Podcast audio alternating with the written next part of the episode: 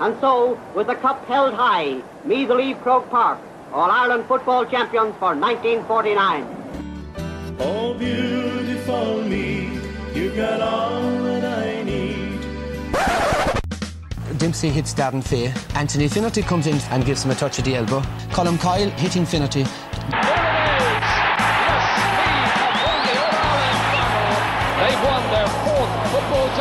This is Colm's first punch. Finnerty delayed reaction, looks around, sees Martin O'Connell coming in and thinks that the best action is to go down. What a set of matches we've had. Four terrific and memorable games.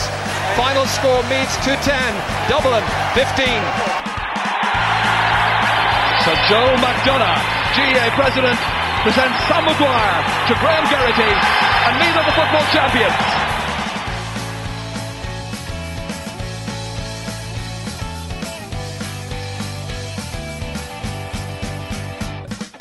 Hello, listeners, and you're very welcome to another We Are Meath podcast with Davy Rispin and Mickey Brennan. Two very embarrassed uh, pundits here on the We Are Meath podcast.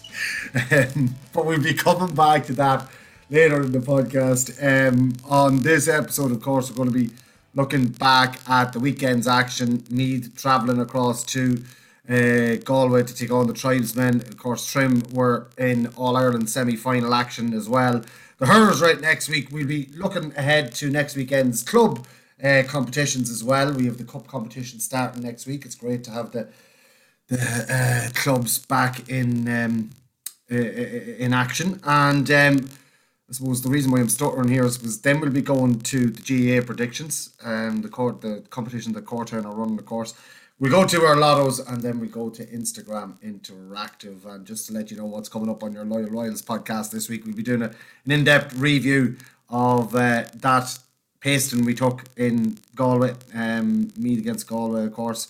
Um, we'll also be looking um, ahead to the cup finals or the cup competitions. We're going to do a full preview of the cups actually, and we also have a great interview with Damien Griffin, the Na Fianna man. There, he is the secretary of the fixtures committee.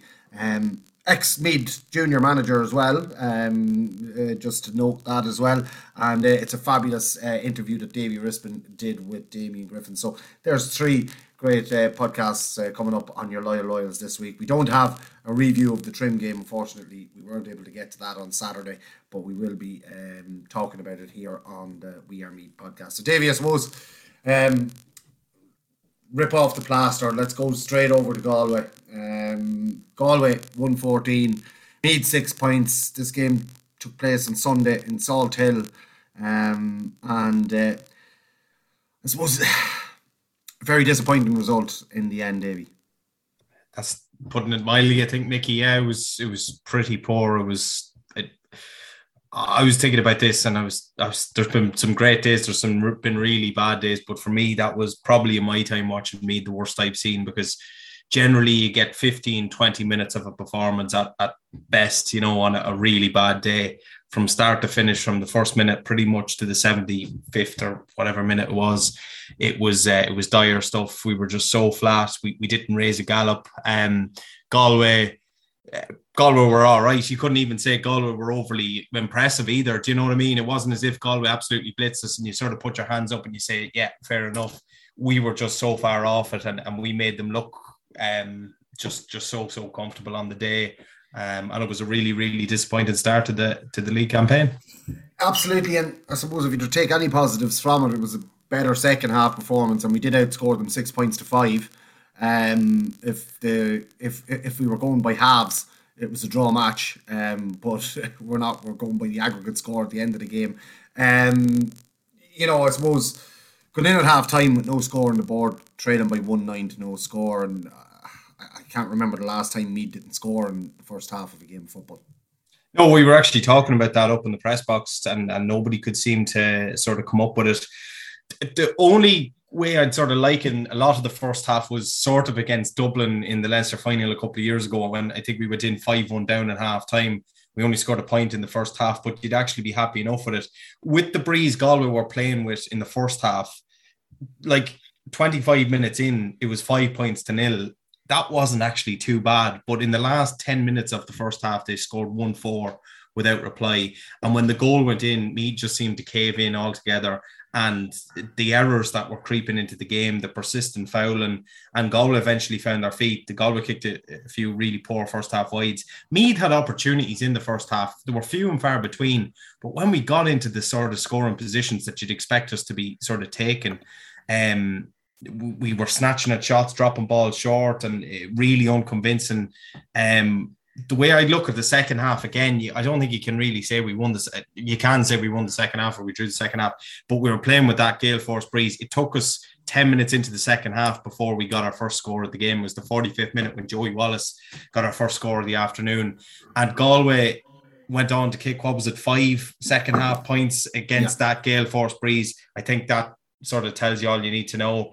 Um, very few positives to take from it. And um, a lot of work to do, Mickey. You know, we talked about the importance of the first two weeks and the first two games facing into a game next weekend against Roscommon, a team who they themselves, you know, had a, had a really impressive win over Cork last weekend. It's going to be a, a massive, massive test for Meath. Yes, it is an opportunity. They're, they're going to take a lot of slack and a lot of flack, you know, both players and management alike. But it's an opportunity to come out and redeem themselves and, you know, put things right next weekend in Navan. And, and that that has to be the aim. Yeah, it has to be the aim, and and and the first two games we did say that how important they were. I suppose like you lose your first two games, you have to win your last five games to have any uh, chance of, uh, of, of of getting promotion. But there's also the fact that you need to stay in Division Two as well. You want to stay out of relegation. Uh, it has been done. I know that uh, the last time, the first time the Cavan went up to Division One, um, whatever it was, five years ago or whatever, um, they lost the first two games, and it looked like they were staring down the barrel of a gun. But they went on to win their next five and and did get promoted and whatever. So it is definitely possible. But I suppose you mentioned that they're going to take a lot of flack. I saw, I've seen an awful lot of um, keyboard warriors all over social media and whatever, and you know 99% of them weren't at the game um, and they're calling for the county board and for the team uh, management to be um, taken out of their positions, which is absolutely ridiculous. You know, you turn around and say that after one game. Okay, yeah, you had the, the, the O'Byrne Cup, but it's a completely different competition to the league. And we've seen as well, like the weather as well played a huge part in all the results over the weekend. It was a massive, massive factor doesn't take away from the fact that Meath were below par as well. But I suppose one of the things that I kind of look and go, you know, maybe it was a massive, massive mistake, was winning the toss and going against the wind. I, I heard contrasting stories on that actually, um, because I think Pádraic Joyce came out and, and said that I think Galway won it. So there was a little bit of a breakdown. I'm not still sure who won the test. If, if it was a thing that Meath won it and didn't play with the breeze, that was a huge mistake because down there at pitch level, I actually walked down the back of uh, of the side in which the the wind was blown into before the game, and it was incredibly strong and it picked up and it did actually die a, a small bit towards the end of the game. And Meath were obviously playing with it at that stage, but you're right. You had to sort of put your stamp on it in the first half, and Pádraic Joyce came out after the game and he said, you know, if Galway were only two or three points or four points up at half time, then it would have been a mistake for them to play with it in the first half. But they found their feet. The goal was huge. It was a mistake by me. Jim Walsh launched a sideline ball in. Ronan Ryan didn't deal with it. And uh, Tom O'Cullinan, Cullinan, sorry, fisted into the back of the net. And that really knocked the stuffing out of me. The, the flip side of it was, Mickey, we carved out countless opportunities for ourselves, particularly in the second half. We couldn't convert. We finished with 11, 11 wides um, that was in addition to all the drop shots into the keeper's hands and stuff like that. At that level, you're, you know, you're, you're not going to be competitive at all, particularly against a side like Galway, who we said, you know, in the preview, essentially they're a Division One side it is it was and is going to be our toughest game on paper. Um, but it was just the nature of the performance. You just expect so much more from me. You, you don't not that you don't mind losing, but you don't mind losing and having a go. But it was just such a lackluster performance for me. That that was the most disappointing thing. Yeah, we will, as we said, be doing a full review of that over on our Loyal Royals podcast. So don't forget to head on over there and get your Loyal Royals podcast, the pre the review of Meath and Galway. So disappointing day in Salthill, but Davy Rispin made the most of the evening um, as he stayed over in Galway. Even treating himself to an spa treatment on the Monday afternoon as well. Uh, uh, so I needed it. he's not, yeah, yeah, yeah, he needed a massage after all that. Um, you had a facial as well, I see. Um, Davey, we'll move on now to, I suppose, brighter um, uh, brighter aspects of the weekend. Of course, it was, and, and it was a brighter day as well on Saturday. It was a lovely day for football. And of course, uh, Trim were in All Ireland semi final action down in Westmeath in the Downs on Saturday afternoon, and they were taking on St. Faithleach's from Roscommon. Um, and they came away with the victory 111 to 11 points. And, you know, missing their talisman as well on the day, Davy Rispin. Uh, what a performance and what a win from this absolute juggernaut. I think that's 20 in the spin, is it? Yeah, uh, it is. I think it is the big 2 0 and one more to go for them as well now. Um, un- unreal, Mickey. Absolutely unbelievable. Uh, they they demonstrated maybe what Meath ought to have probably done against the Breeze and put in a really impressive first half display against the Gale Force Breeze. I think went in five apiece at half time, uh, dogged it out. Wasn't a classic, really probably enjoyable uh, and drama filled game of football, but error ridden obviously in the conditions that there were. But overall, in the second half, they stamped their authority on it. The penalty converted expertly by Aaron Lynch was crucial in it. Um, and the, the overall work rate and I suppose game plan that they put into effect, you know, in Daryl Lynch sweeping back in front of the full back line and nullifying the uh, Murtagh brothers, Jeremy and Kieran, to just a point from play between them was huge. Um, and, and they were full value for it by all means, without, as you mentioned, Alan Douglas, who going into this game when I heard he lost the appeal on Friday or whatever it was, I did fear for Trim. I just thought losing that sort of experience and dynamism that he brings to it um, would be a really tough predicament for Trim facing into it. But all credit to them, Mickey. They, they have Ian Birmingham to slot in as he has done on countless different occasions this year, and he did a fantastic job and probably makes okay. Alan Douglas will certainly return, but he makes himself a difficult man to drop for the for the final next weekend. Yeah, hundred percent. Look, Alan Douglas, massive, massive player, and and yeah, he was he, he was a, a, loss, just the experience and everything that he brings to that team. But I didn't. It's not that I feared for them losing him because they do have such strength and depth. Um, no, he does bring a different dimension to it, and, and he wears his heart on the sleeve.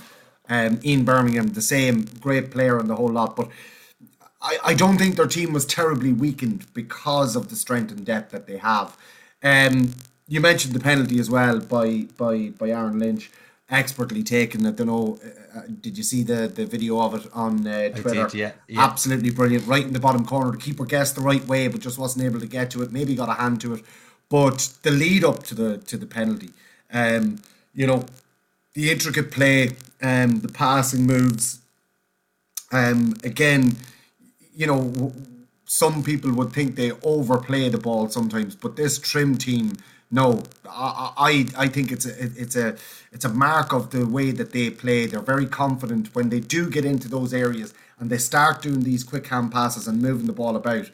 They know telepathically nearly where to be, what to do, who's coming, who's coming off the shoulder, who's looping around, and uh, they did win the penalty. I think it was Owen O'Connor that was taken down mm. for the penalty in the end. And yeah, I just I I just delighted for them. I'm absolutely over the moon, and it's an it's a hell a hell of a year. It's a hell of a season. It was a hell of a performance, and it sees them through to an All Ireland final, Davy. And that game will take place next Sunday in Croke Park at three thirty. They'll be taking on the Derry champion Steelstown, and um, you know, I, I, I St. like they have plenty of county standard players.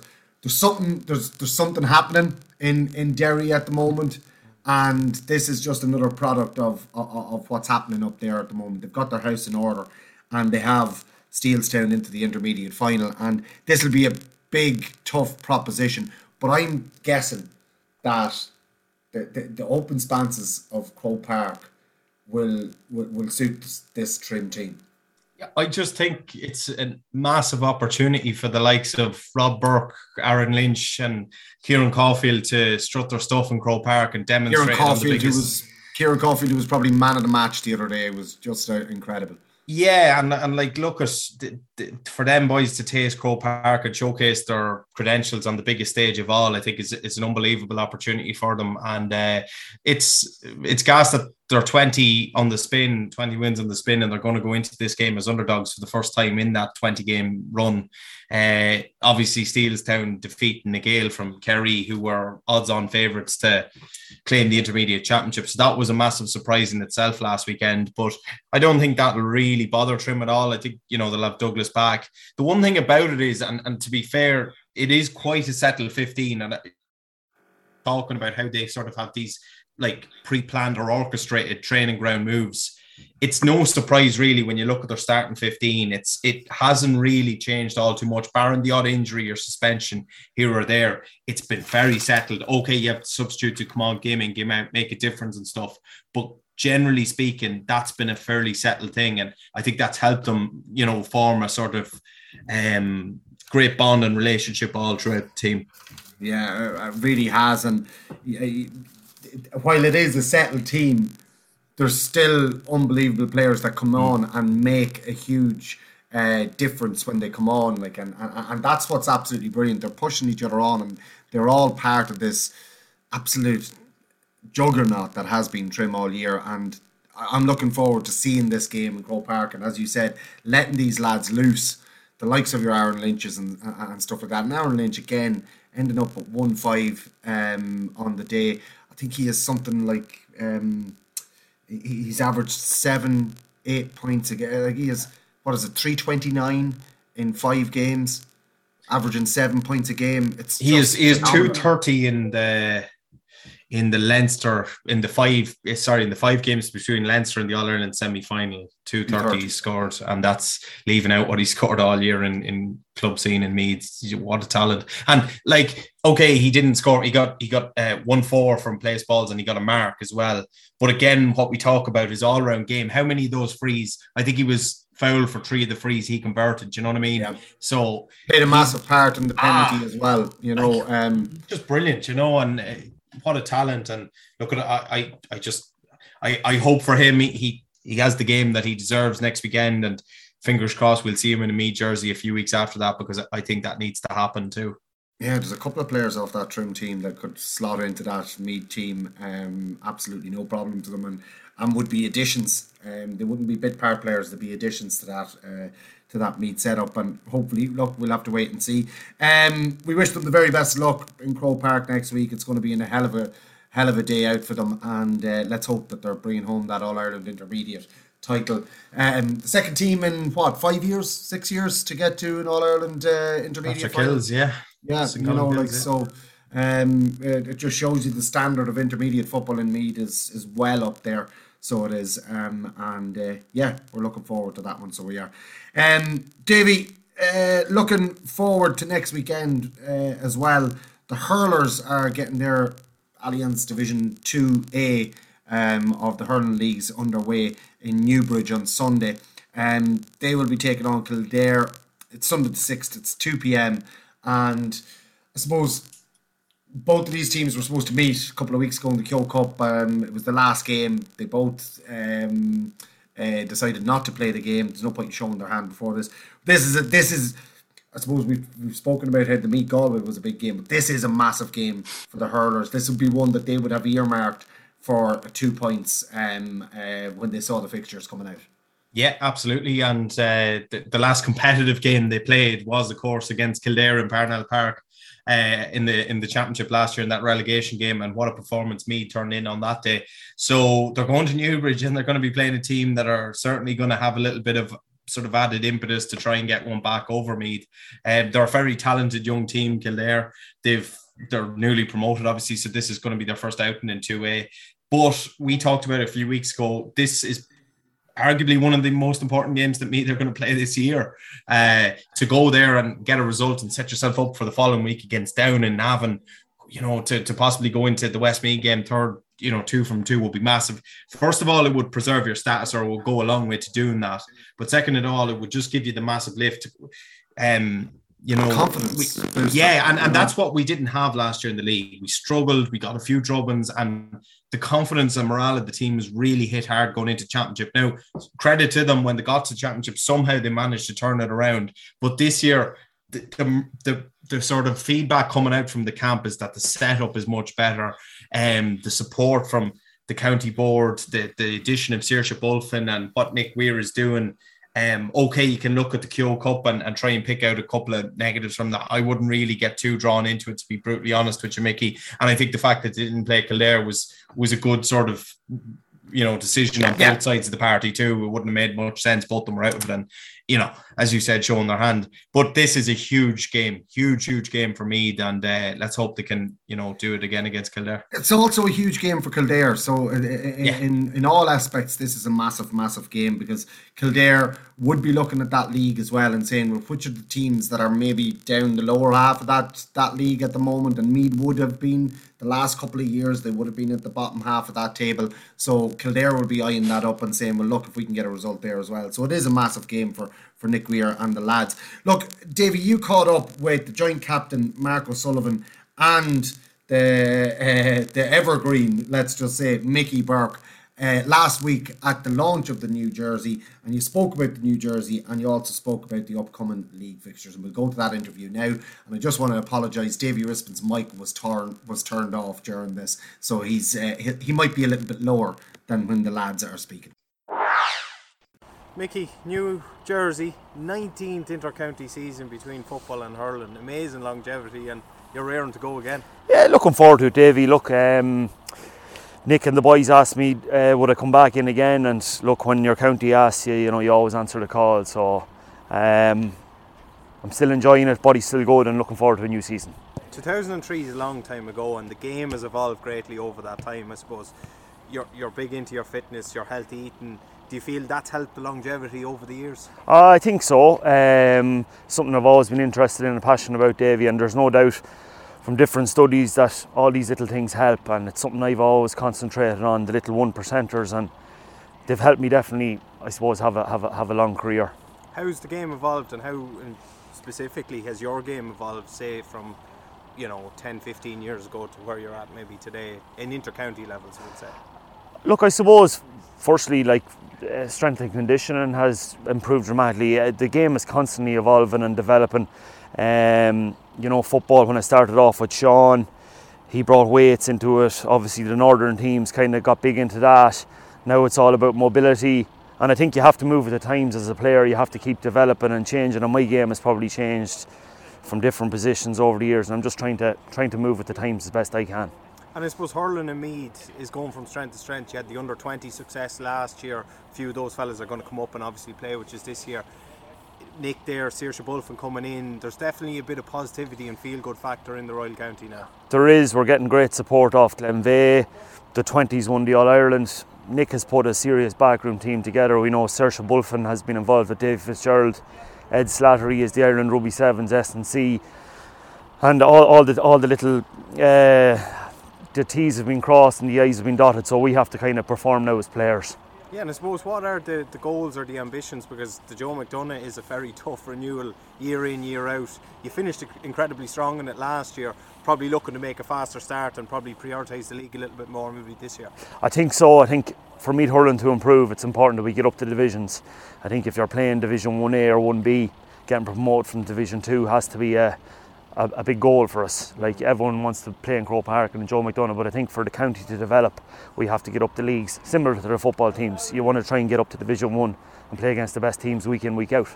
And I suppose the sponsorship, it's just about to be renewed for uh, a second term, two years under the belt, and another two years hopefully to come with. Glenveagh and a nice new jersey to showcase. Yeah, the jersey the jersey's looking well. Could have picked a better model, but uh, no, we really appreciate Glenveagh's support and brilliant to us. We're very well looked after and thanks a million. And yeah, looking forward to the next couple of years.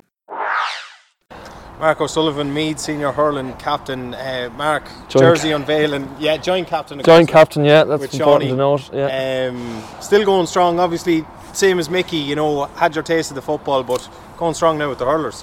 Uh, yeah, no, I've been uh, played uh, two or three years the hurlers when I was maybe late teens, 20s, and then I've always played with the hurlers throughout the years when I can. Um, I think when they won the Christy Ring, I was injured that year, so I wasn't able to play. So, no, very no. The setup last year was very good, and uh, yeah, enjoying this year now again. You come from a very sporting family. Obviously, Killian is, is going strong with the footballers. You have Hughie on the books uh, the last couple of years, and uh, I mean, what drives you on? You all have different sort of backgrounds, but you're all playing nearly elite sport. Is it?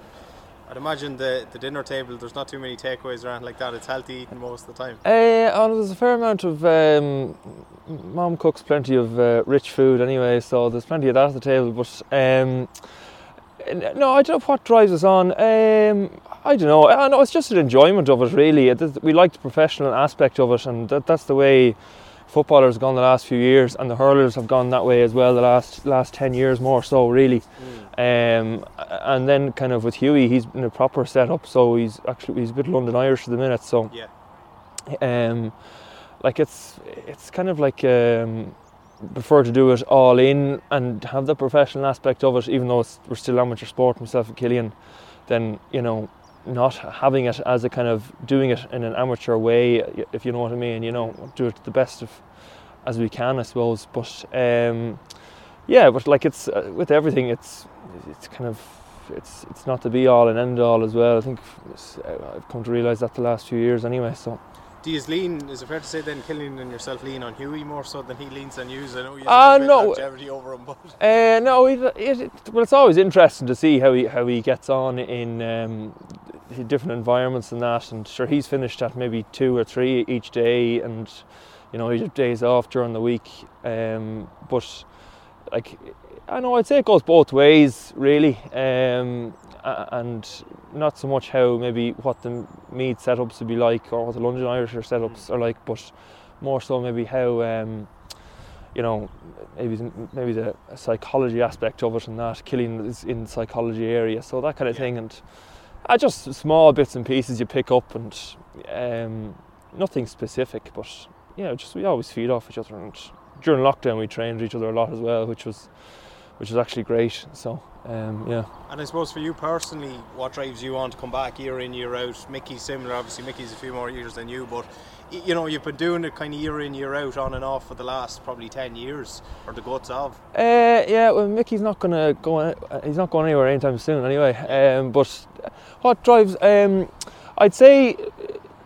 Uh, like last year was really encouraging. I thought towards the end of the season, the, the start of the season was a bit rough, um, but like we were, you know, we went really well in the Christy in the Joe McDonagh, um, and like we were we were two or three points away from making the final against when we beat Kerry here. Yeah, so, like, the, the I suppose it's the realization the gap isn't that big between us and the likes of Westmeath and Kerry.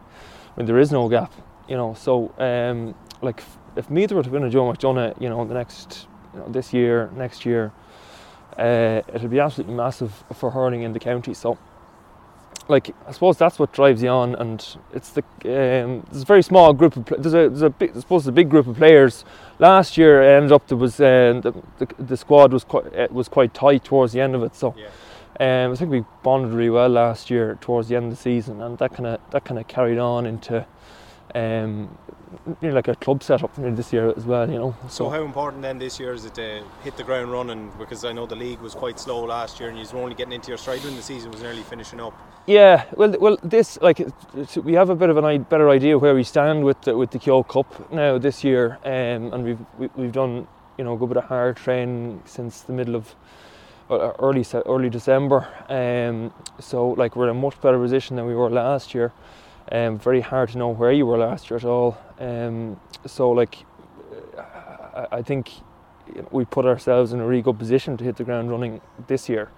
Um, and as you said, kind of, if you don't do that, you, you're really you leave yourself really vulnerable then to um, being bottom of the table, of the league, or the Joe McDonagh all of a sudden is kind of not, you know, not uh, achievable anymore because you've lost too many games. So yeah, look, it's important we start the league now in, in two weeks' time um, very well.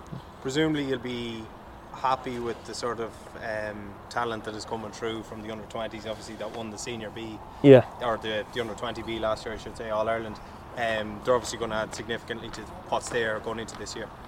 Yeah, um, uh, uh, yeah, you certainly hope so, and I think most lads kind of, you know, all the talent in the world, but it's it's I suppose the, the attitude and the mentality they, they bring to it, um, which is which is which, which is keep them involved and keep them training hard to push for places. But I suppose one of the one of the biggest things. Last few years, probably the talent coming through hasn't, you know, not that many. The team has kind of stayed the same really, um, and a lot of lads, uh, the average age would uh, would be probably quite high, I'd say, last year in the team anyway. Um, so hopefully, you know, two or three lads um, who have broken through now, you know, since over the last few weeks with games we've played, they push on now and, and they start in the league um, because we really need need need to have a good depth going into the, the, the league anyway and, and the Joe McDonagh. And it's not just, I suppose, stability from a managerial or player point of view. Glenveagh obviously, staying staying in touch there, and uh, the partnership will continue for this year and next year based on,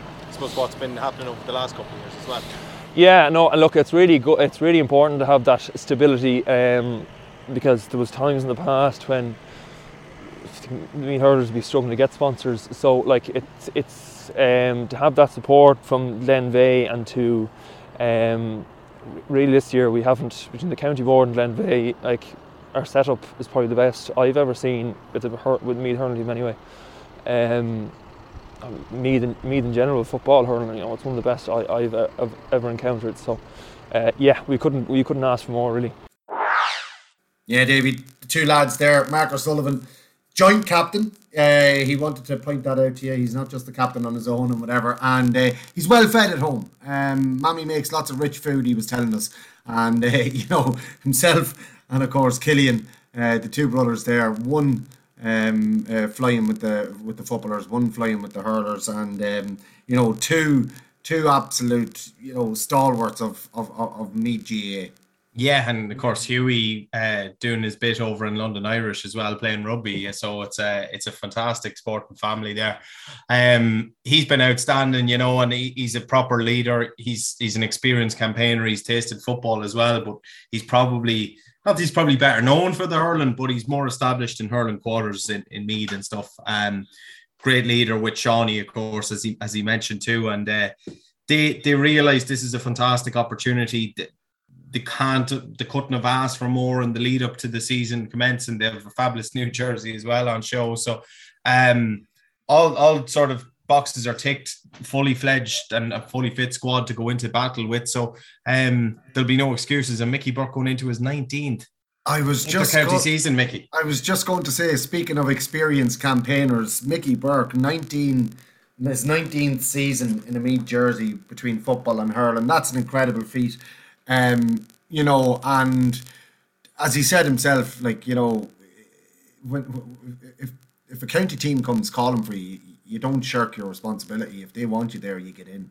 No, and, and like Mickey'd be brutally honest with you, and he'd probably tell you, Mickey, that he hasn't been the most probably naturally gifted or, or talented players to ever come out of this county. But one thing about Mickey Burke is he works bloody hard. He he looks after himself, and that's that's testament to himself, but that's also why he's still going strong on an inter-county front and seems to have had a new lease of life. You know, judging by the games he started, all the Kehoe Cup games, and he's put himself in a position now where he's in and amongst it again. And uh, he's just your, your ultimate sort of versatility player that you can sort of slot him in anywhere from sort of two to 15, and you know he'll do a job for you. Um, yeah. What, what a servant. Yeah, what a servant is right. And and um, we want to wish Mickey and, of course, Mark O'Sullivan and Nick Weir and all the lads very best of luck as they get their Allianz League Division 2A, the Hurling League, underway next Sunday in Newbridge. And uh, let's hope they're coming back to Meath with the two points there as well. And um, Davy, on the club scene, of course, the cup competitions start next weekend. Um, it's absolutely brilliant. Friday, Saturday, Sunday, there's going to be games on all weekend. We have two new cup competitions this year. We have the Premier Cup and we have the Tailteann Shield. The Premier Cup, Davy, before we go on to the fixtures, I just want to confirm wasn't there something about if you want to put your under 20 team into it, you can? Uh, you you can't no you can put your under 20 team in you can enter an under 20 team in a premier division 3 competition championship is it yeah yeah yeah, yeah. okay okay okay yeah. okay i was just wondering because i was just trying to figure it out because in the premier Cup, Group A. I see yeah. that Simonstown are in it, but how have they risen to Premier? So th- this is essentially a pre-season competition for the second teams that want yeah. to enter as well. Now, yeah. and not all of them have done that. So Simonstown, the likelihood is they probably won't be in Premier A come Championship, but there's only probably a few teams affiliating for this stage of the competition. So that's maybe why they found themselves in, in Group A. Yeah, okay. Well, in Group C, uh, looks like there's only two teams. Uh, Trim will take on Dunshaughlin on Sunday at 11 a.m. In Premier uh, Cup Group B, Ratoath will play Colmcilles, Gael Colmcilles at 8 o'clock in Ratoath on Friday evening. And on Saturday in Ashbourne, it's Donaghmore Ashbourne versus Skryne. That one is at half six. Premier Cup Group A, Simonstown will take on St. Peter's Dunboyne at half six on Saturday. And on Sunday at 11 a.m., it's Navan O'Mahony's taking on St. Colmcilles. Now we're going to move up to the Tailteann Shield. And uh, we have two groups in the Tailteann Shield. So in Group B, you have St. Mary's, Clonard, St. Bridget's, and Slane. Um, on Friday night, St Mary's will take on Clonard at 8 o'clock, and that is in Donore. And then in Ballinacree, um, St Bridget's on Sunday will take on Slane at 11 a.m. Uh, now, moving on to the exciting one for Davy Rispin. He's reigniting that love affair he has with Drumcondra and Kilmainham Wood. Um, you know, two teams that he loves to play against and he knows so much against. Um, uh, also, St. Paul's will be in um, the Tailteann Shield Group A. So on Sunday at 11 a.m., it's Drumcondra taking on St Paul's in Drumcondra. That's a nice little spin for the boys from St Paul's there. So it is for boy, that's a, they'll probably leave on Friday for that one. It's nearly as bad as going from um, Ballinabrackey across to St Colmcilles. And then on Sunday morning in Kilmainham Wood, Davy Rispin is travelling all the way up there to Kilmainham Wood, the far side of Nobber, and he is going to be taking on uh, Kilmainham Wood with his uh, Cortown side. Davy, um, Tailteann Shield, you know, great to have another cup competition. Yeah, it's going to be a tough start. You know, uh, away game to Kilmainham Wood, who defeated us last year in the league. And yep. um, I was only talking to Harry Corbally the other night, and we were saying we're going to probably play each other every couple of weeks because we'll have them in the league, and then we're going to probably have them in the championship as well at some stage. So, um, yeah, early season fixtures. Look, it's it's a preseason competition as we'll hear sort of Damien talking about in the um, the Loyal Royals podcast as well. But fantastic to have them back and the first set of February fixtures that we've had in what two years now. So uh, three years, or three years, is, is it? Yeah, yeah. yeah.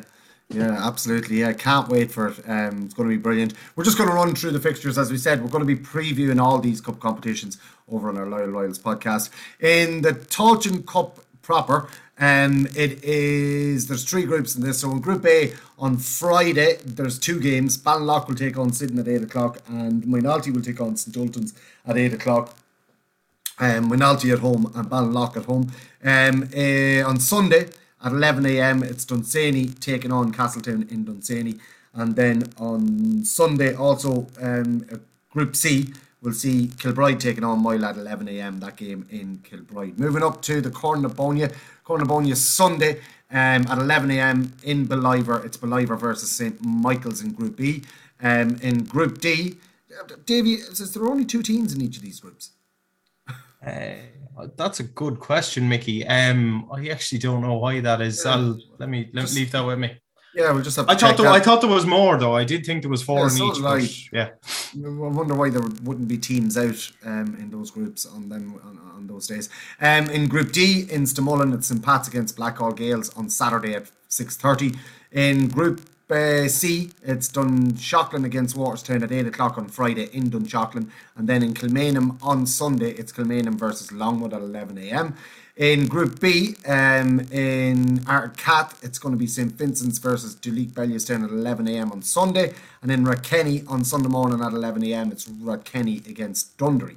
Then in Group A, we will see Nobber taking on Bective on Saturday at half six in Nobber. And in Drumbaragh on Sunday at 11 a.m., it is Drumbaragh against Oldcastle. Nice, uh, tasty one there for the near neighbours. Um, moving up to the Feis Cup Group D. Um, on Friday at 8 o'clock, it's St. Colmcilles against um, Centralstown, that game in Piltown. Um, I didn't realise uh, St. Colmcilles had floodlights, but there you go. And then on Sunday in Summerhill uh, at 11am, it's Summerhill versus Donaghmore Ashbourne. Moving up then to Group C, Grange Garden on Sunday morning. They definitely don't have lights yet. It's Gael Kill versus Curraha at 11 o'clock. And also at 11 o'clock on Sunday, it's Wolfe Tones versus Moynalvey. And that game is in Kilberry. Um, on Friday evening um, in Group B, uh, Trim are down to play at 8 o'clock against Skryne. somehow I think that game might be called off. And then on Saturday at 6.30 it's Ratoath against Navan O'Mahony's unless Trim are going to put out the hurlers or something. We'll go up to Group A. I'll come back to Davy now in a second. I think he's got an update there for me. On Friday evening in Simonstown, it is Simonstown versus Na Fianna at 8 o'clock. And on Sunday, it's Ballinabrackey versus St. Peter's Dunboyne at 11 o'clock, all the way down there in um, in Narnia, Ballinabrackey. Davy. Mickey, I have some clarification on the Cornabonia. So there's actually three teams in Group C and D. Ah, so, yes. Uh, One team has a basically, yes. So in Group C, um, sorry, in Group D, uh, Clann na nGael have a bye, so they'll be out against either St. Pat's or Blackhall Gaels next weekend. And in the other group, Ballivor and Michaels are obviously playing, and Meath Hill have a bye. So the only place that Meath Hill and Clann na nGael are going to be this Sunday morning is in the attic. I'd say they could be on the field training, so I do. Um, but yeah, Davy, full round of fixtures, like it's it's absolutely brilliant. Yeah, it's great and, and spread out across the weekend. Um, look, at I, I still I, I like the Wednesday night games. I won't lie to you now, but the, the reason being that they're on weekends is that not everybody has the benefit of floodlights. So possibly when the evenings do get brighter, we might see some more taking place on Wednesday evenings because I know from actually talking to club managers out there, they said that generally speaking, you'd have a stronger team on a Wednesday evening than you might have on a Saturday or Sunday because everyone's at home and they're sort of working during the week or doing whatever or college. When the weekends come, there's a whole host of different things going on. So um, we'll see how it goes, but absolutely brilliant to have it back. Yeah, yeah, we're looking forward to the season ahead. It's back to as close to normality as we possibly can, and again, it's down to all the work that everybody has done throughout the whole country over the last two years. Brilliant that we're able to uh, to talk about full fixture calendar for both for for both club and county. Um, so looking forward to that. Again, we'll be doing a preview of the the cup competitions, uh, giving our predictions and looking at movers and shakers, teams that might uh, be uh, might do well at this time of the year and whatever. Um, so do stay tuned for uh, that and head on over to our um, podcast. Um, Davey, time to move on now and another plaster that needs ripping off, um, and that's the GAA predictions. Um, of course, it is a Cortown competition. It's brilliant fundraiser that they're doing, but we uh, we are Meath have a league of their own um, in the GA predictions, and um, at this stage, I think I'm going to just set up my own league, Davy Rispin, with me in it. But I'd probably end up finishing second. Uh, yeah, and I'd end up finishing last. Somehow, but yeah, not a great week uh, for for any of the so-called experts, and I, I don't refer to ourselves as that, Mickey, but um, I I had an absolute stinker. I can't even slag you. You you finished with 13 points on which is terrible, but mine was even worse. I finished with 10. The only one below me was uh, the one and only Susan Farrell with seven points. So um, even PS Tapes finished ahead of both of us. Uh, yeah. So that'll tell you how poor of a weekend it was for us, Mickey. It was one of them weekends where Paddy just got the dart, put the sheet up on the board, and threw the dart at the board, and and and and that's the only way you could have predicted some of the. I'm going to do that next weekend. yeah. When you look at it, like you know, who would have envisaged Armagh beating Dublin? Um, you know, uh, in their first year back in Division One, um, you know, Kerry Monaghan, sorry, Kerry Kildare, Monaghan Tyrone, Donegal Mayo, all drawn as well. So only one winner in Division yeah. One on the weekend. Then uh, Derry and Down. Okay, people might have picked Derry. Meath and Galway. A lot of we know an awful lot of people in the We Are Meath League went for Galway, and uh, we'll have to name and shame them. They may have picked up the couple of points for for the Galway win, but you never back against your own. Um, Clare and Offaly. Okay, a lot of people would have went for that one. Roscommon and Cork. Again, that was a coin toss. But I suppose one of the biggest results of the weekend, well, there was two. Longford, sorry, not Longford, and um, London beating Carlow um, coming over the whole way. They were 10 points down and came back and won that game. And then Waterford and Tipperary. Tipperary, who won the Munster Championship, what, two years ago? And, you know, have come back down from Division 2 to Division 1 and were contenders for Division 2 a couple of years ago. You would have thought they'll get their house in order and they'll come straight back out of Division 4. But they were held by probably their lowest ranked team on the island um, when it comes to football, and that was Waterford, held them to a draw And there was one guy um, in our league, in the Weir Meath League, who predicted three out of those four draws as well. Yeah, so Barry Hand had he he picked four draws. The other draw he he predicted was Laois and Louth. Obviously, Laois won that game, but of the three out of the four draws that he picked, he nailed. He got the Waterford and Tip game, he got the Donegal and Mayo game, and he got the Tyrone and Monaghan game, which was absolutely incredible. Um, he ended up top of the Weir Meath League, needless to say, with 49 points, 49. which is is an incredible. When you put it into perspective, I got 10, you got 13, Paddy Stapleton got, I think, 17. If you put us all together, we wouldn't have we wouldn't have equal got what Barry got. So him, yeah. I think that's kudos to him. I don't have the official result yet. I would it should be out by tomorrow. But if somebody beats him, you know, good luck to them. Um, so not only is is it looking like Barry has got the the round one overall prize money, but he's also taken the the front row seat to go on and claim the Trevor Giles jersey. Obviously, there's six rounds to play, and credit to Porrick Carlin, the Kilmainham Woodman down in Australia. He got 41 points, which is bloody good going. He's second in the We Are Meath League.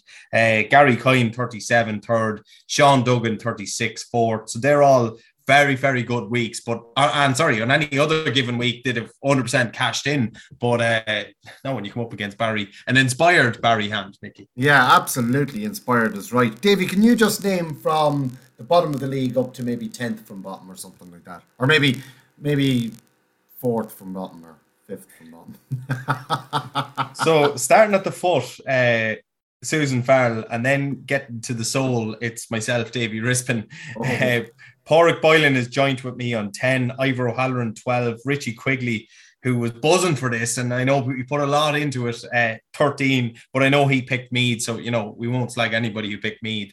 Um, Next up was Shane Mavlani, 13. Fergal Lynch from the Meath Chronicle, Mickey, only 13 points as well. So another one that has to be sort of thrown under the bus here. Um, Packy Kevin from Oldcastle, 13. Dan Sheridan, 13. Eddie Coldrick, 13. Mickey Brennan, 13. There's a lot of people on 13. unlucky for some. It's yeah. unlucky for a lot.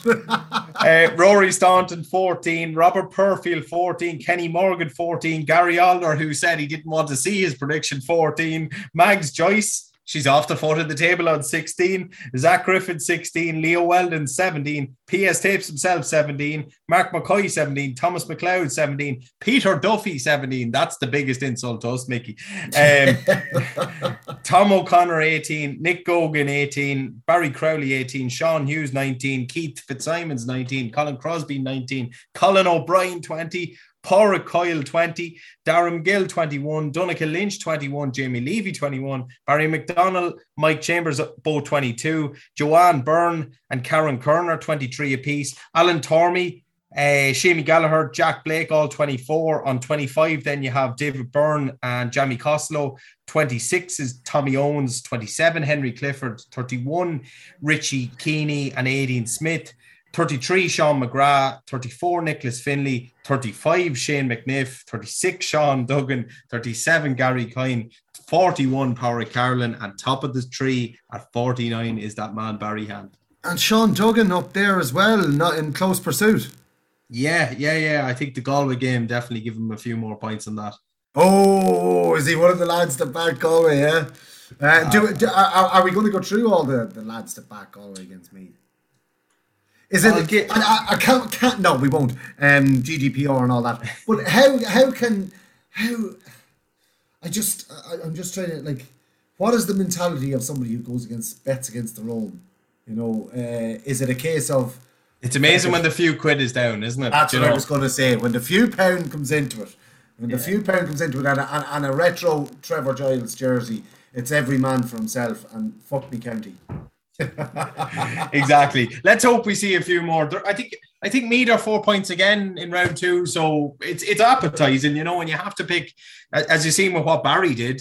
You know, he, he was ballsy. He, he I don't know how he did it. Like I wish, I hope he done a few. He had a few quid on on on a couple of those draws. By the way, do you know that I'm just looking at it now, and we'll say the average score for a draw is nine points, is it, or eight points? Yeah, eight to nine, yeah. Let's say nine, right? Yeah. If you had just done draws in every game, four nines, you'd be on 36 points.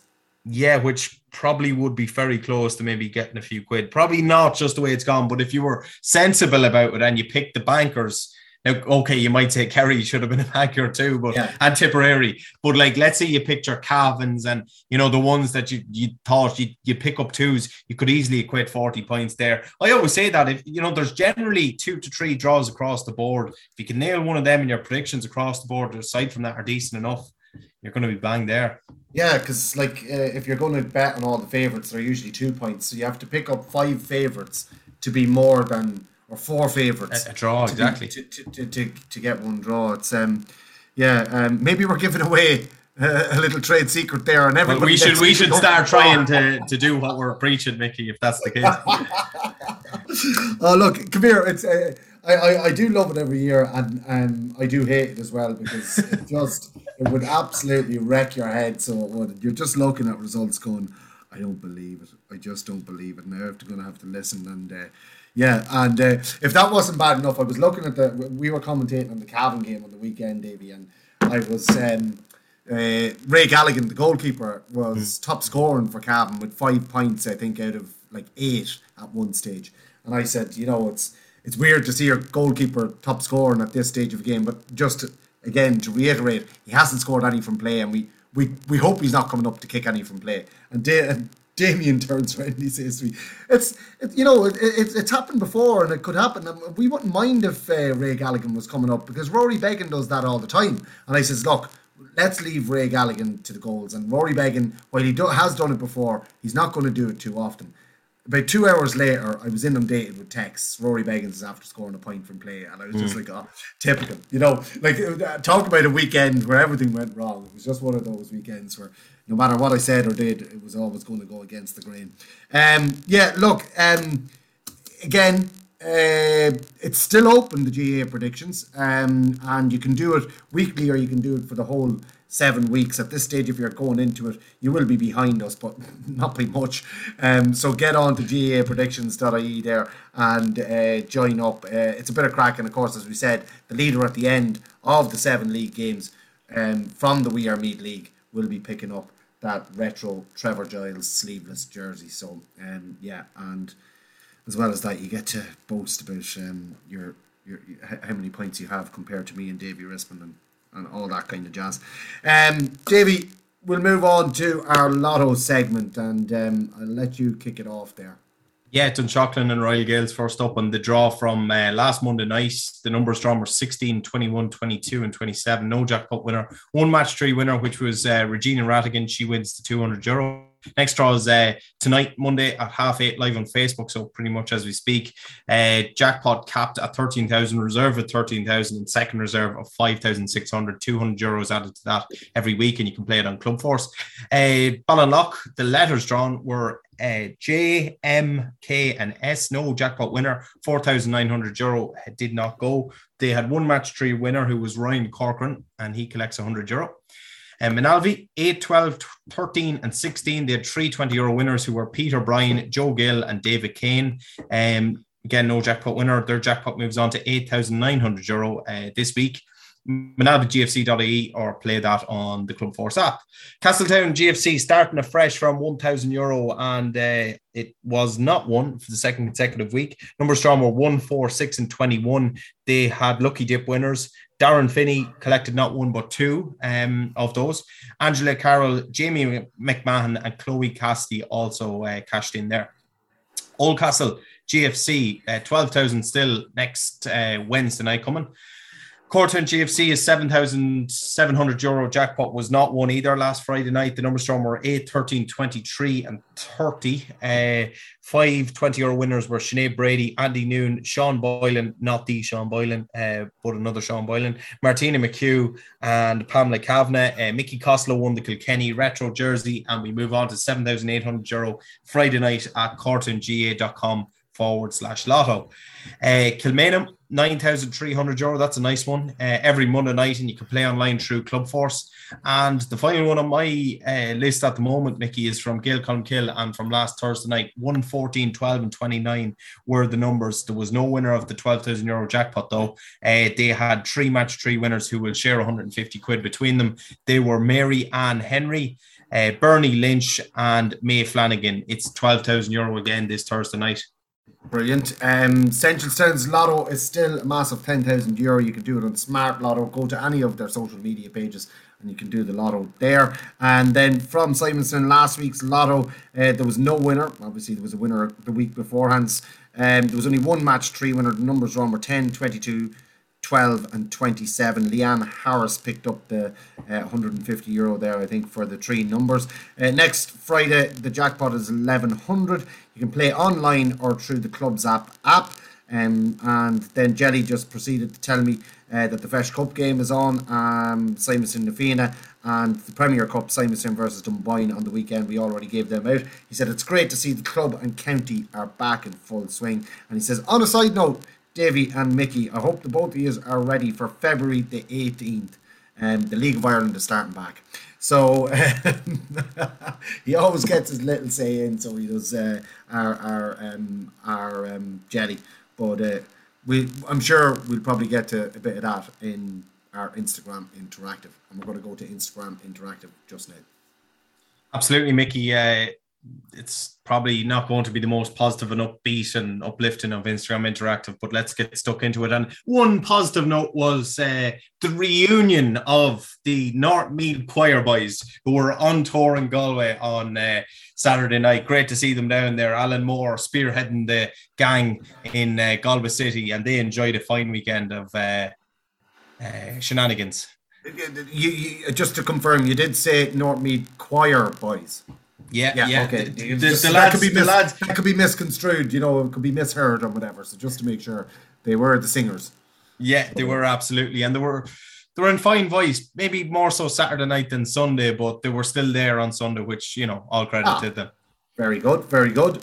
Um, there's one bit of League of Ireland that we get out of the way quickly from Jack Walsh, and he just said Georgie Kelly gone to Rotherham, tough for Bohemians to replace him. Yeah, um, it's always tough to replace a player when he leaves, but um, it's obviously um, big, big wages over there. Yeah, uh, thankfully that's done. Uh, Tom O'Connor said didn't even get a pint in Galway to make it a worthwhile trip. He was actually on to me on uh, Sunday on his way down. He was asking me, "Is there any place good for a pint in Salthill?" And I actually said there's a couple of really good pubs in Salt Hill, but he obviously just didn't get down in time, and uh, that really compounded his misery, Mickey. Yeah, absolutely. It uh, it started off bad and it just went from bad to worse by the sense things for poor Tom. Yeah, he's followed that up by saying there should be about five to six changes next week. Get lads in who haven't been given a good chance.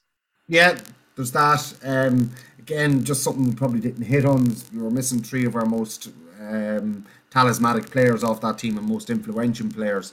Um, no, missing our midfield pairing of Brian Menton and Ronan Jones, and and, and of course Conor McGill at full back. So, you know, I don't think the three of them are going to be back for next week, but I'm sure that um, there will be a sh- bit of shuffling done, and uh, let's hope for a big performance against um, Roscommon when they visit Navan on Sunday. Yeah, very, very much so. Uh, Sean Fitzgerald, who was at the heart of that fantastic trim win uh, at the weekend, said veteran Declan Dowling off to Croke Park. Yeah. um, he he was Derek Dowling now uh, on the radio, and he was he was many different uh, names and, and whatever. But we know him as Declan, and we know him as the veteran. And isn't it great that at this late stage in his career that he eventually got to Croke Park, Davy Rispin? Yeah, unbelievable. And he might just bring the curtain down on his illustrious career on uh, Sunday, Mickey, if he is to go up the, the hollowed steps of the Hogan stand and lift the intermediate championship. What a way! Be a great way to sign off. Ah, yeah, what a way to go out. Yeah, yeah. Ah, look, he owes Trim nothing at this stage. The years of service he's given. what a player! Uh, lucky to be working. Uh, David Ferris, of course, hey. and he, he said uh, me GA should refund the supporters who travelled to Galway. Tia Galway. Ah, to Galway. Oh, yeah. Um, look, you just got to take the ups and the downs, see you do, and um, that was one of the downs, and we just have to get up, shake it off, and uh, as I said, I'd be expecting um, a massive kick out, out of me next week. Um, you know, that's as a player throughout my career, when, when when when something like that happens, you have to you have to show a bit of grit the following week and and, and uh, show show show the naysayers, I suppose. Sure. Uh, Joseph Shepherd Brady said the scoring masterclass in Salt Hill. I, I assume he's referring to Galway. Galway, yeah, and, and they weren't even at full tilt by the looks of things. No, no. Uh, Sean McDonough has said game plan question mark, plan B question mark, game management question mark. Davy. Um, it, it was it was hard to see it to, to be brutally honest with you. Um, like but Galway, yeah. Did, did did they have nine wides in the second half? They had eight, I think, eight wides possibly in the second half, maybe. Um, it, it, was it was a bit improved, but not not really good enough. I mean, when you look at Galway, everybody knows the way Galway set up. They they drop men back and they look to break at pace and they have those sort of player those flair players that can sort of inject that bit of pace and dynamism into it. You know, Shane Walsh, for example, um, and that's a clear game plan and blueprint for how they play and they want to play. Looking at Meath just on Sunday, I did not see that. You know, I, I, couldn't see what the sort of pattern or the, the makeup was of it. Um, now, in saying that, defensively for the first 20 or 25 minutes, it was pretty good. You know, to, to only concede five points, but it was the ball retention. And when we got to a certain point of the field, we would cop it cheaply. Yeah. Like there was, we had a free on the opposite inside the opposition 45, which we chipped back and Galway ended up getting a free down the other end and a point from it. That's a two point swing when you know we should be. Was that against the wind? Uh, yeah, so we were yeah we were we were against the wind, but like you know that shouldn't still be happening. Um, yeah. But but anyway, it it is what it is. Uh, Brian Flynn just said like a junior B team, and uh, so Bridget's quickly got on to me about that, and they says, uh, "How dare he say that about a junior B team? How dare they compare that to a junior B team?" So uh, Brian Brian ought to be careful there. He doesn't mess with the Ballacree men, or uh, nobody sorry. messes with Ballacree. That's for sure. Um, Conor McGovern. Um, or sorry, Robert Perfield uh, next up, and he said deflated. I need a pod of my own to get it all out. Yeah, um, yeah. Look, it is. It's it's a tough day at the office uh, for everybody. You know, for the supporters, the players, and I'm sure there's nobody hurting more at this moment than the players and the management. So you know, let let's let's reserve judgment until three, four games into the league. Yeah. Um, next one up is from uh, Andrew O'Brien, and he just said shopping full stop. Okay. Um, Sean Murphy just said none for talking points, and then he followed it up by saying, "So he said none, but then he said not good enough at all. Injuries not injuries not helping, but really, really poor today." Yeah, um, no, I've nothing to say on the matter, but but I'll say something anyway. Good man. Uh, Susan Farrell says, Never thought I'd almost be thankful to COVID for keeping me home from Salthill today with the sad face. I- am sure she's probably trying to brush up on our predictions to get off the foot of the We Are Meath League table for next week. She'll probably blame that on COVID as well. Davy, she, she, she, at least she has an excuse for for her mind not picking the right uh, results uh, throughout yeah. the, the four leagues. Um, me and you have no no excuse. We were in the fifth of our house picking those uh, results. Yeah, um, Brendan Byrne just said, "What the f happened?" He, he, I didn't blank it out on the Instagram, but I blank it out in the podcast. But uh, I suppose that was the the sort of overriding emotion for everybody going there. That we were relatively optimistic. We knew it was going to be a big test, but it was just um, it was just one of those. Yeah. Um, leaders were we missing leaders, Davy? Is that like did were we missing somebody to take the game by the scruff of the neck and to you know yeah and and i i was thinking about that actually uh, probably only today really when i had a chance to sort of play it back in my head and i was thinking in about the spa, was it yeah yeah um as i was looking into the water i was thinking about mento and you know the oh. fact that he's well he's been an ever present for the last yeah. we'll say 10 years or certainly throughout andy's tenure and granted it hasn't been a sort of settled partnership, but there's always been Mento and another. And the fact that he wasn't there and it was a completely sort of new look midfield, I did feel that, you know, the Conor McGill was named to start. He obviously didn't start. The full back line was significantly weaker than we'd have anticipated and expected.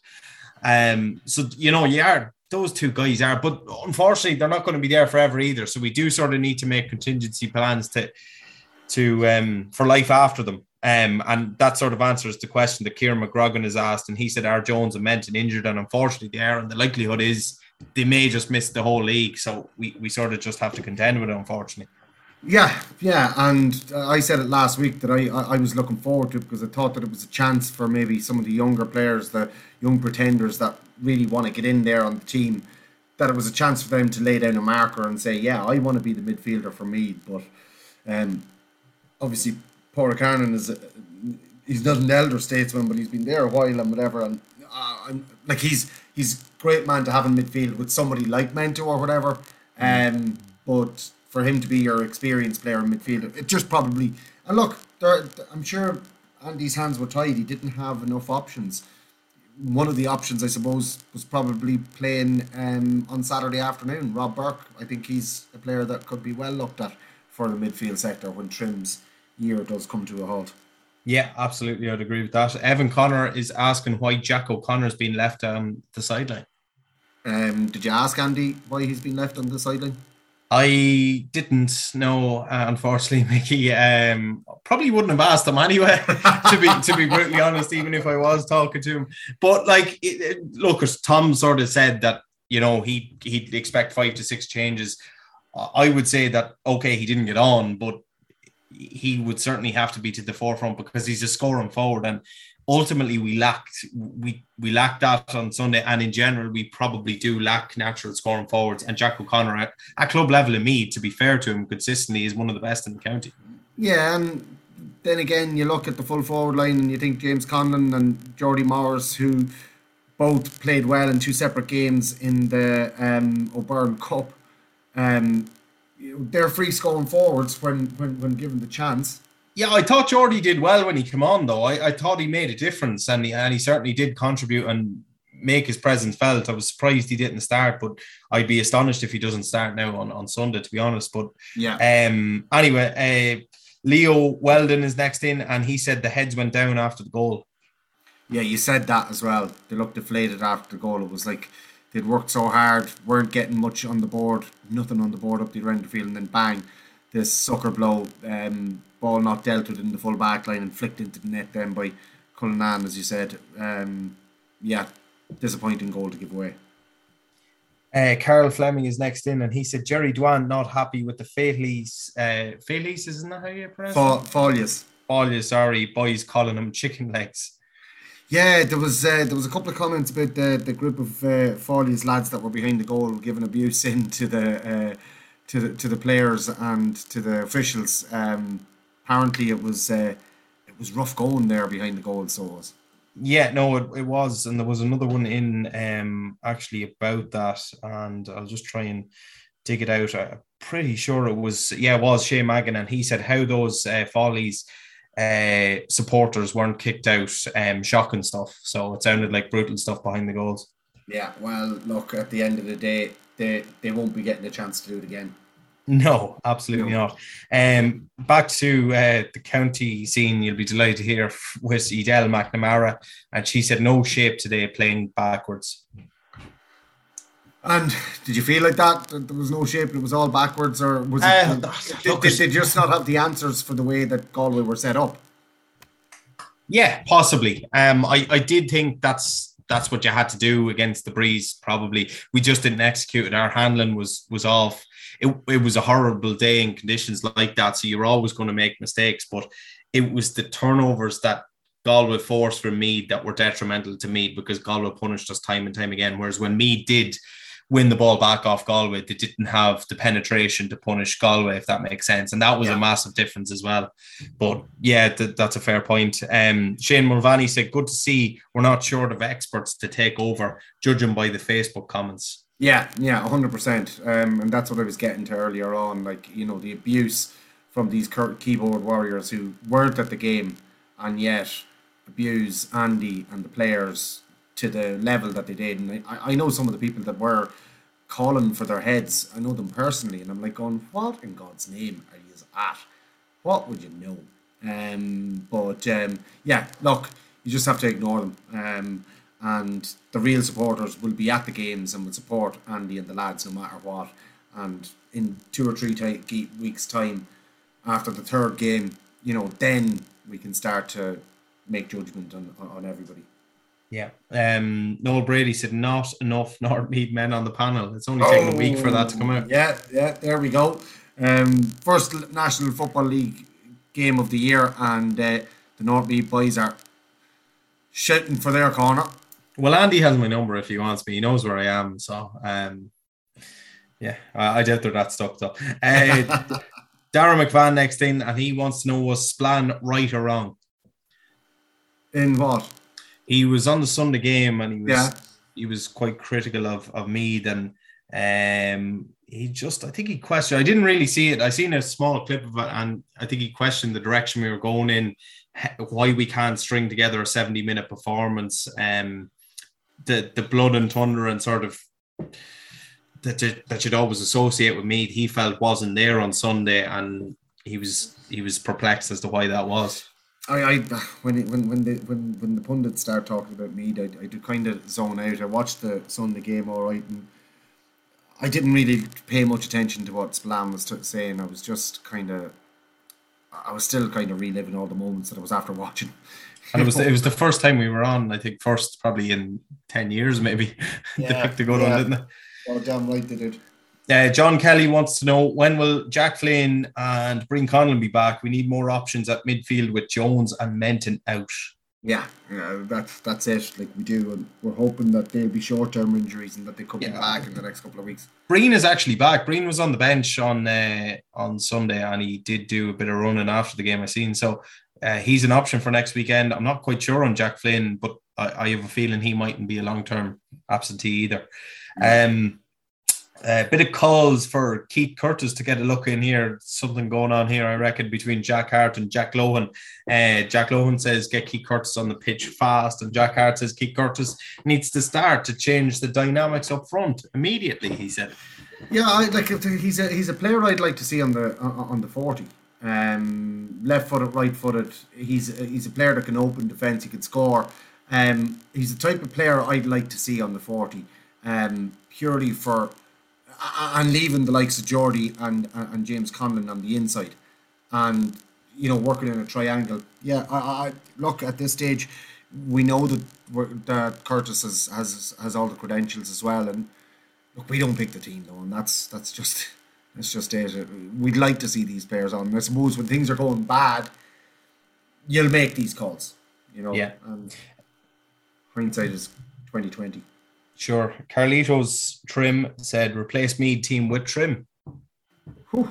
Um, or just bring a few of them Trim players into the Meath team when they're finished um, after they lift the intermediate trophy next year or next week in um, in Park. Yeah, and uh, Dave Murtha said there was common lads behind the goals um, again. So yeah, we um, mentioned them they won't be troubling Trim again, though. That's for sure. Um, bah, bah, bah. Dylan Buckley said, "Will Trim bring home the All Ireland trophy?" Look, they're up against it. Uh, they're going to go in as underdogs, but I, I don't think that they worry about tags. Um, to be honest with you, um, and as I said, I can't, just can't wait to see them using Croke Park to their benefit because I just think that that field will suit them down to the ground the way they're playing football this year. Hopefully, uh, Paula Carlin, uh, who did very well in our GA predictions, uh, said, "Good job, GA. Go Hatton the game." yeah, um, a lot of people getting in contact asking, "Was the game on GAAGO?" Um, yeah, if you if you had spent your fifteen euro on that game um, on GAAGO, you'd, you'd, you'd probably be sending them an email saying that there was a glitch and you didn't get to watch it properly, looking for your money back. Mm. Cahill BC said the Meath jersey.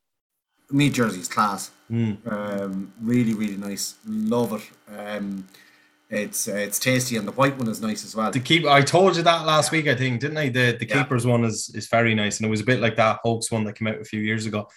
Um, ba, ba, ba, do, do, do, where are we now? Sorry.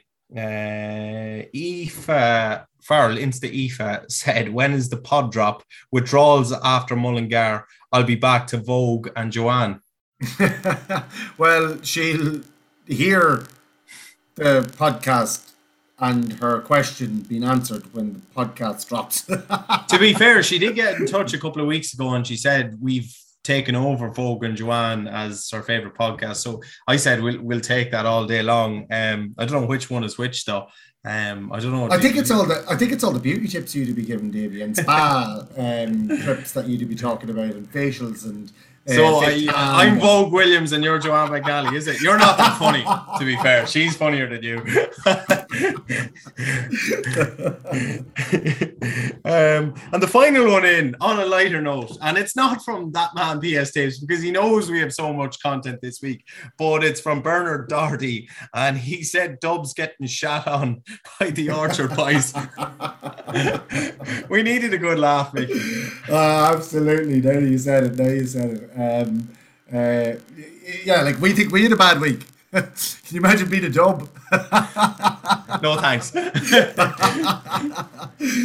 how they're feeling. Yeah, they're, they're, they're all very quiet the the, the, the last uh, the last few days, which is great to see. Um, yeah, look, come here. As I said, let's reserve judgment. Let's you know get behind them. And um, remember that it's only the first game of the year. Yes, it, we we did did have the O'Byrne Cup couple of games and whatever, but uh, and we have an awful lot of injuries. Um, I want to see a kick out of these lads next week, and and and you know, they, they, I know the pride that they have in the jersey. I know that they're all hurting, but the, you know, some of the players just have to stand up and say, no, this this is not good enough. I, I, do you know what? I don't care about my reputation. I'm going to just go out there and I'm to I'm to kick socks out of this um, and I'm going to take this bull by the horn. And you know, again, as I said, you would we, we did say that you probably need to get at least one win out of your first two fixtures to be putting yourself in a good position towards the end of the season. If, if we lose against Roscommon, it's not all doom and gloom because you still do have the five games. Let's wait till the third game um, to, to, to make any kind of a judgment on, on, the team and players. The only thing is that if you do lose to Roscommon, that it does heap more pressure on you going into those games, and um, it's it's a sink or swim um, mentality then, uh, fight or flight. Um, let's hope that the fight or flight instinct comes out next weekend against Roscommon, Davy.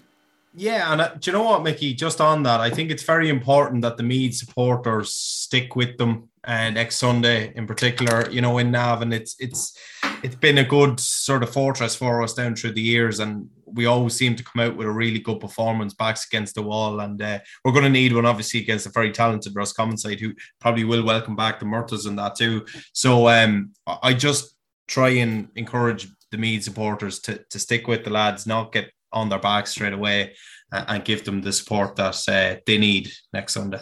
Yeah, and it'll be a completely different style of football as well. It won't be the counter attack football that Galway play with like 15 men back and then trying to break out of defence. And um, again, just to remind you that on our Loyal Royals podcast this week, we will be doing a full review of Meath and Galway. We will have the Damien Griffin and the, the interview the secretary of the fixtures committee from Na Fianna, and we will be doing a preview of all the cup competitions as well. We want to wish Andy and the lads the very best luck in Navan next Sunday against Roscommon, and of course we want to wish the hurlers the very best luck next weekend as they get their league off to start against um, Kildare in Newbridge, and of course Trim, who are um, playing in the All Ireland final on Sunday Park at half three against Steelstown of Derry. Look, that's it from this episode of your We Are Meath podcast. Remember, We Are Meath, why matters more.